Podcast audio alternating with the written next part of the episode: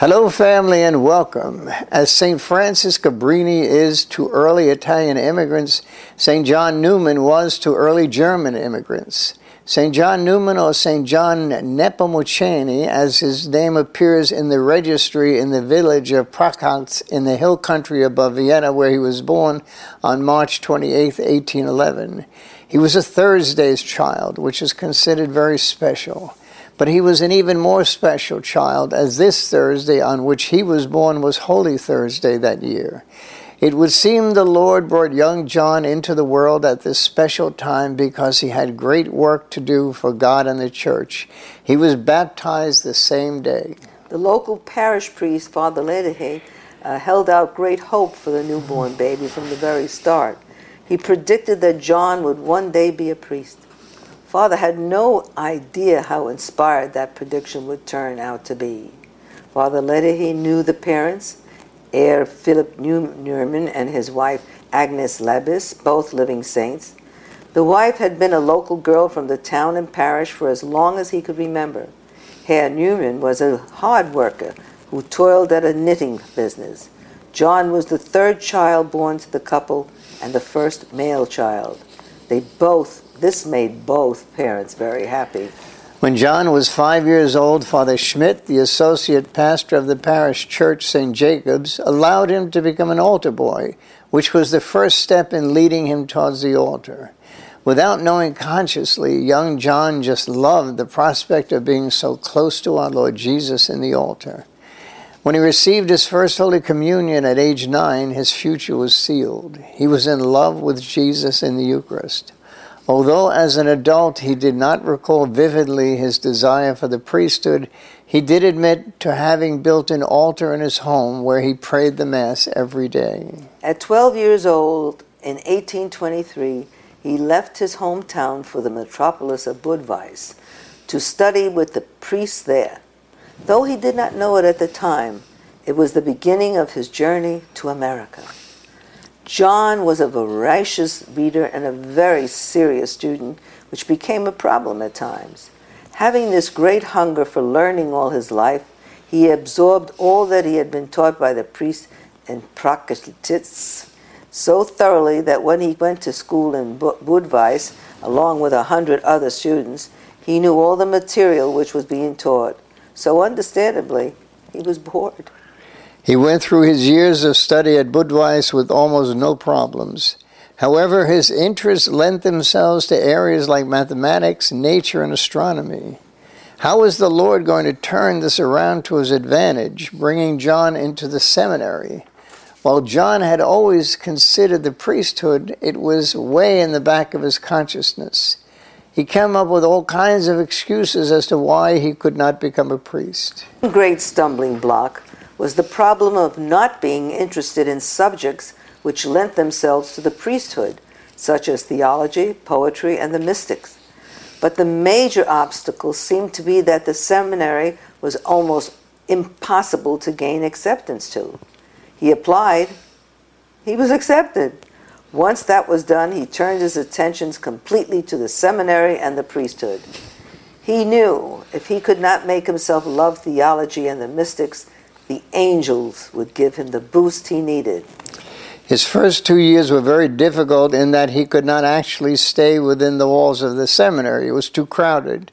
He had to live at a boarding house and take classes at the seminary. It called for a great deal of discipline. He had made a decision to turn his life over to God, and he went out of his way to make it work. The two year period was also a time of becoming closer and closer to God. This was so necessary for his vocation. Without a real relationship with God, nothing could happen. John developed a great love for Scripture, and in particular, the Old Testament. He had a very inspiring professor who walked him through the glory of the Scriptures, the majesty of God's Word. During his time at the seminary, he became completely enveloped in Scripture and its values in his everyday life. He was able to use this to a great degree in the mission which the Lord had planned for him, possibly from the beginning of time. It was also in the seminary and through his study of Scripture that he became engrossed in the mission travels of St. Paul. he related a great deal to the apostle of the Gentiles, in that they were both short of stature, and neither was in the best of health, and yet they both managed to be zealots for the Lord. Reports were finding their way back to the churches and seminaries in Europe from the American missions. John was enthralled by what he read in the accounts of missionaries from Germany, France, and Italy. He made a concerted effort to learn these languages proficiently. By the time the Lord had prepared him adequately for his mission, he could speak eight languages. But there was a problem. He knew we had to learn English, and the seminary in Budweis did not teach English. John was given permission to go to the Royal University in Prague to learn English. In September 1833, he left Budweis for the fall semester in the university which extended to the following August. The seminary was incorporated into the University of Prague, not a separate entity as was the diocesan seminary at Budweis. It was closely supervised by the crown. The experience was good for John in one way, in that he was able to avail himself of the best facilities possible to learn French and English. It was not good, however, in that it was John's first glimpse of, into division within the church. The crown pretty much ruled the church even to the extent of not using textbooks from the Vatican, but rather using everything that the state determined would foster the rules set down by the throne for the church. It was a time of Jos- Josephism and Liberanism, two heresies which took temporal as well as spiritual power away from the church in Rome even to making choices for bishops and priests. While John was shocked to be exposed to this type of blatant disobedience to the Holy Father and the Church in Rome, perhaps it was necessary to harden him to the fact that things don't necessarily run smoothly even in the Church. He had to take stands, risk unpopularity from his fellow students, but more importantly from his teachers. In addition to these problems, new regulations by the Crown made it impossible for, him to study English and French at the university, the reasons he came in the first place. But John, being strong willed and exceptionally intelligent, studied privately and was able to attain the highest marks on his examinations in the language. While John was in Prague, the Lord was busily preparing the way for him to go to the United States as a missionary priest. Two friends from school, one in Prague and one in Budweis, had committed to going with him. A priest in Budweis had been receiving correspondence from the United States, Philadelphia in particular, asking for priests who could speak German. John fit the job description very well. By the time he returned to Budweis for his final examination prior to ordination, he was ready to go to America.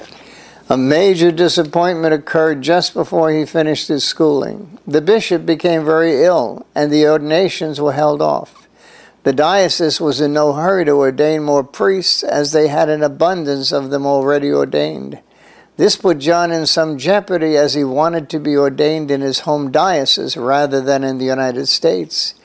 But that was not to be. Everything seemed to fall apart. His friends backed down from going with him to the United States and his financing didn't come through. The Bishop of Philadelphia never answered his correspondence. But with all of that, the Lord won out, and John received just barely enough money to get to the port of New York. But he had to leave without being ordained a priest. One of the most difficult things for him was to leave his family. He feared he may never see them again. But he knew God had a plan for him, and he said yes to that plan. On May the 28th, 1836, Trinity Sunday, they dropped anchor on New York Harbor. John had arrived.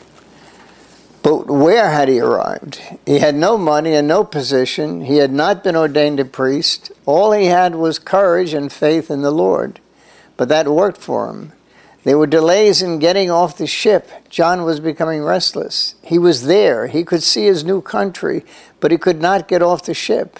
Finally, he annoyed the ship's captain so much they put him in a rowboat and set him to row towards Staten Island. But the Lord was watching out for John. Through tremendous rainstorms, he was able to find a church to receive the Eucharist after 40 days without having seen a church. The priest told him where to contact a German priest who brought him to the Bishop of New York's office. He had already been accepted by the Diocese of New York to work with German Catholics who were in dire need of a pastor. Less than a month after he had docked, June the 25th, 1836, he was ordained a priest and on his way to his first parish. The New York Diocese, which, by the way, included the entire state of New York, plus a third of New Jersey, was the largest growing center of population in the country. There was such a great demand for German speaking priests in the diocese, they didn't know where to place John. Very shortly after his ordination, he found himself on a ship sailing up the Hudson River to the Buffalo area of the state, where he would begin his ministry as a priest. On the 4th of July, 1836, he arrived at St. Patrick's Church in Rochester, a good start for a German priest. He only spent a week in Rochester, his final destination being Buffalo. But in that short time, he was to meet Father Joseph Prost, a Redemptorist, who planted the seed of St. Alphonsus Liguori in his heart, which would eventually lead him to become a member of the Redemptorist order. At the end of the week in Rochester, he continued to his permanent assignment in Buffalo where he worked in the missionary field and as a parish priest until 1840. During this time, he developed priestly skills, especially in the area of homiletics. He deepened his spiritual life in between working feverishly in the vineyard of the Lord. The Lord inspired Father John to recruit his younger brother Wenzel to come to the United States and work with him. The younger Neumann was brilliant, as was his brother. Together they worked in the missionary field. Wenzel handled all of the basic teaching, plus the construction of missions, the day in and day out working of the missions, while his brother, Father John, worked on the spiritual end of it. We see a quality in Father John which would be with him all his life as a priest and then bishop. He disliked the secular administrative public relations part of his job. He was a good pastor, an excellent preacher, but he shied away from all public events as much as possible. Where he could, he delegated these to Wenzel. It was during this time in Buffalo that Father John came closer and closer to the Redemptorists. He felt the need to be part of a religious community. It was very difficult being a diocesan priest. He wanted to spend more time on his own spirituality an incident which clinched his decision to ask for admission to the Redemptorists came in the summer of 1838. He was called to Rochester to minister to the German Catholics there. They had been under the supervision of Father Prost until that time. When he arrived at the church, he noticed the strong piety of the people, which he attributed to the teachings of the Redemptorist priest in whose care they had been. But still he waited. In September of 1840, he formally requested permission to enter the Redemptorists. The provincial, Father Prost, jumped at the opportunity of having Father John join his order. He replied to Father John, who then wrote to the Bishop of New York, Bishop Hughes. The bishop knew what a fine priest Father John was and how he had worked in the Buffalo area. Quite frankly, he didn't want to lose him. So he chose not to respond to Father John's request to be released from the diocese. However, Father Prost also was after the bishop to give his permission. A slight friction resulted between the bishop and Father Prost, but Father John was given permission, and so he left Buffalo for Erie, Pennsylvania, where he began his novitiate. Wenzel stayed behind to pack up Father John's possessions. Then he joined the Redemptorists as well. Once Father John had arrived in Pittsburgh, he became more aware of the problems of the Redemptorists had in the United States. They were spread too thin. They had more obligations than they could handle. For them, having Father John was a great price, but because they tried to use him everywhere possible, he got the impression they were just shoving him from one assignment to another. He was never able to get the time he wanted to peacefully, quietly work on his spirituality. There was just too much to be done and no one to do it. He found himself being sent from Pittsburgh to Norwalk, Ohio, to New York City, back up to Rochester and upstate New York, and on to Buffalo, to the same parish he had left the year before. There was such a need for German speaking priests and such a shortage available that they had to make use of the few they had in as many places as they could. All the reason he had given himself for wanting to join a religious order, the company of other priests, the time for reflection and meditation, none of these things were made available to Father John. He was to later write about this time I myself was never a real novice, for when I entered our beloved congregation, it had neither a novice master nor a novitiate in America. Notwithstanding this disadvantage, I am not without my share of experience. I passed through the numerous temptations with which the evil spirit is accustomed to try the recruits of St. Alphonsus. There was a time, a short period of time, when Father John was actually in his glory. He worked hard day and night, but that had never bothered him. The Lord sent him to Baltimore, Maryland. There was a German community desperately in need of priests and a church. The bishop looked to the Redemptorists for help the local priest realized that the little church was too small for the ever growing Germans pouring into the area. The Redemptorists in Europe uh, allocated money to build a big, beautiful church, but during the construction period, Father John had to go to a small church in town to minister to his flock. He was never happier in his life when he first went to Baltimore, there had been a Redemptorist community there, but the story of too much work and too few priests drew all but two away to different areas Pennsylvania, New Jersey, and on and on. The two were Father John and another priest, Father Fay. Father John took as many of the unpleasant tasks getting up in the middle of the night, early morning masses, going out into the small villages all around Baltimore to minister to the German Catholics who could not get into Baltimore. It was grueling work, but he thrived on it. Father John went through his trial by fire in Baltimore. He would have stayed there for the rest of his life, but the Redemptorists needed him. The real problem was in the way that the American province was managed. The powers in Europe would give in to the demands of a local bishop to begin a community in a given area to take care of the many European Catholics, mostly German or a local redemptorist would make a commitment to a local bishop and then tell the redemptorist authorities in Europe about the decisions that had to be made. The results of this were chaos. The redemptorists overextended themselves to a point of not being able to provide more than one priest to any given mission.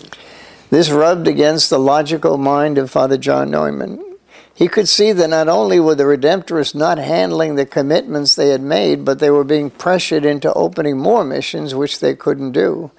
But as a loyal Redemptorist, he worked feverishly to minister to all the German immigrants who had come to this country in an effort to find a new life, free from the tremendous religious persecution they had to endure in their homeland under the Lutheran rule. This went on for close to seven years, at which time the European hierarchy judged that Father Neumann was the best choice to put the American mission in shape rather than lose it. In February 1847, Father John was appointed vice regent of the American mission of the Redemptorists. Although he knew he did not wield any great power, he and his confreres in Europe were determined to stop opening new missions until money and manpower were available. This became a major struggle for Father John in that so many promises, not necessarily official, had been made to so many bishops. And his job was to stop making promises and to pass on some which had already been made. It took nearly two years before Father Neumann was able to accomplish the Lord's will for his community but with much prayer and a firm resolve, it was accomplished. In 1848, the Vatican allowed the Redemptorists to make the United States into a vice province, and Father Neumann was named the vice provincial. This was at a time when he was trying to shed the reins of leadership in the Redemptorist community. Remember, he wanted to be a priest more than anything else. He never liked this part of his vocation, but he accepted the post under the condition that he could be relieved as soon as possible. This happened in 1849 when a new vice provincial was sent from Europe to take over the United States. Father Neumann continued working for the Redemptorists until 1852. The Lord had been grooming him for this time. Father John was ready, although he didn't know it. The Archdiocese of Baltimore was exploding. The growth was so rapid. The Bishop of Philadelphia, Bishop Kenrick, was elevated to Archbishop of Baltimore. Being the metropolitan of the area, he had to choose his successor. There were many priests and bishops who would have been good for the job, but the pressure to bring a German speaking bishop into the area was very strong even to the petition of, uh, even to the petitioning of King Ludwig of Bavaria to ask the Pope to give them a German or German-speaking bishop. However, when that was suggested to the outgoing bishop, it only narrowed the field in that there were also very many good German speaking priests who could be made bishop. But Bishop, now Archbishop Kenrick, had worked with Father Neumann for many years. At one point, when it looked as if the Redemptorists were not going to make it in the United States, he offered Father John a position as a diocesan priest, as did many other bishops in the northeastern parts of the United States, so his qualities were well known.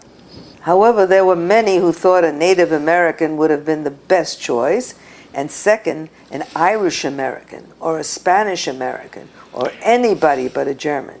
Germans were down on the popularity totem pole, and yet the German population of Philadelphia had swelled.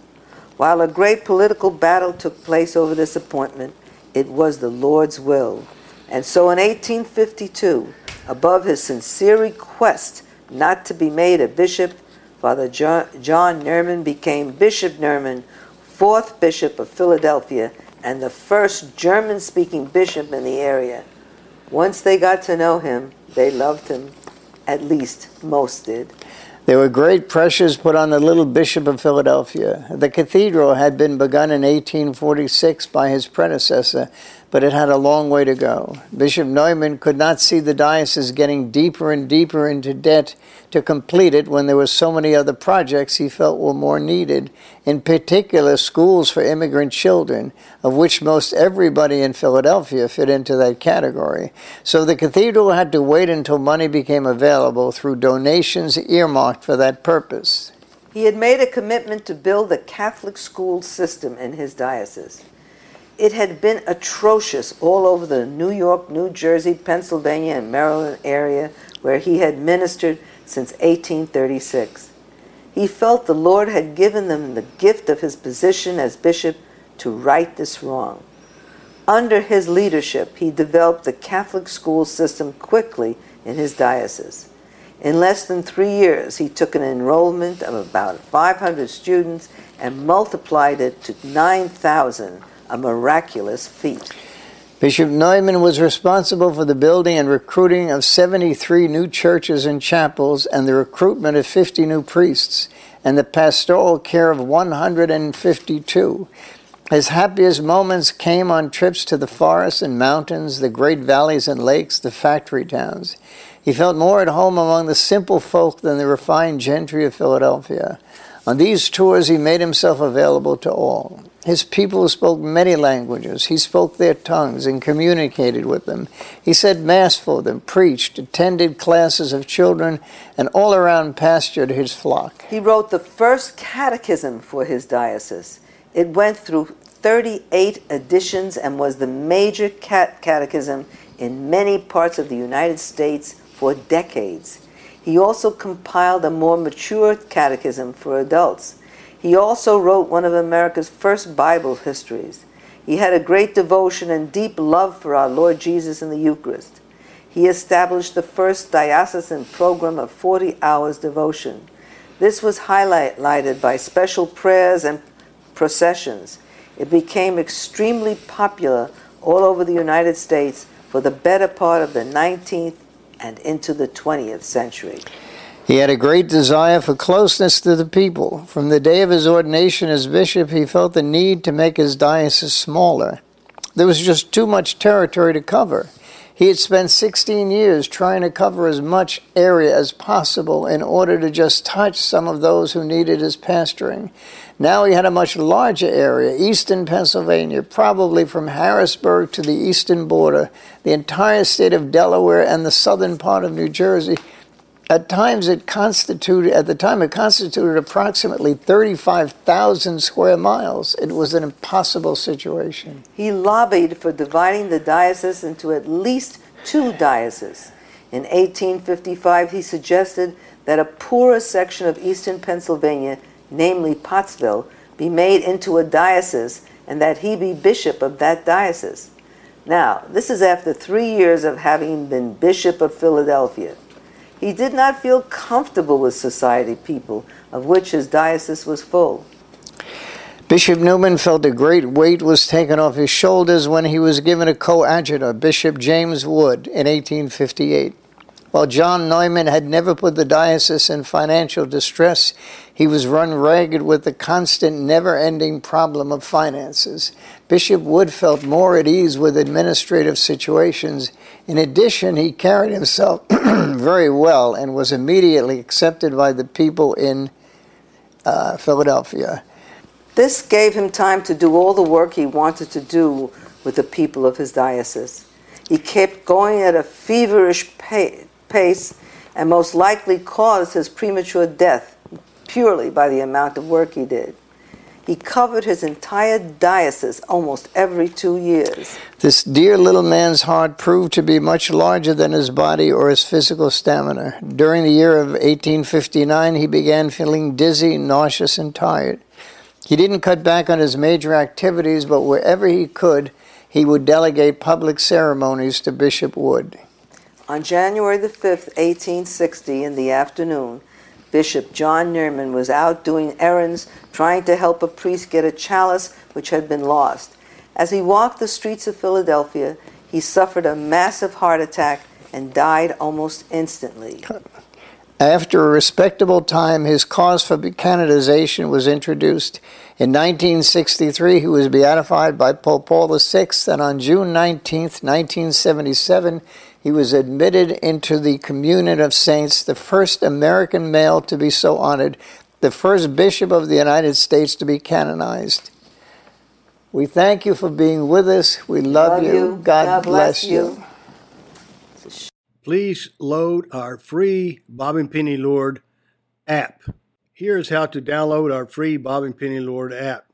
Simply with your iPhone or Android device, go to the App Store search for Bob and Penny Lord app and download it. It's that simple. Here's what you can do with our free Bob and Penny Lord app. Number one, the, there's a link to our marketplaces, our websites, uh, our uh, blog, and this podcast. The second link is to our Bob and Penny Lord TV channel, where you can access all of our videos as seen on EWTN, plus a whole lot more. Thank you very much.